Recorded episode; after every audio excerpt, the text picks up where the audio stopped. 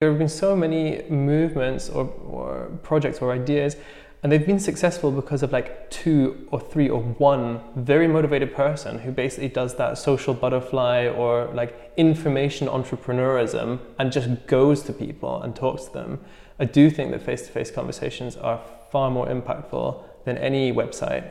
But I think that now people don't trust themselves. We're recording a podcast now, and there's a lot of pressure to like have things documented instead of having those direct interactions, which are unseen. You know, if, if things are undocumented, did they even happen? Perhaps we're also not in an environment that has good affordances for connecting with each other. We're not supposed to be talking to each other. We're supposed to be in our little boxes looking uh, at our uh, phones and like social media critique.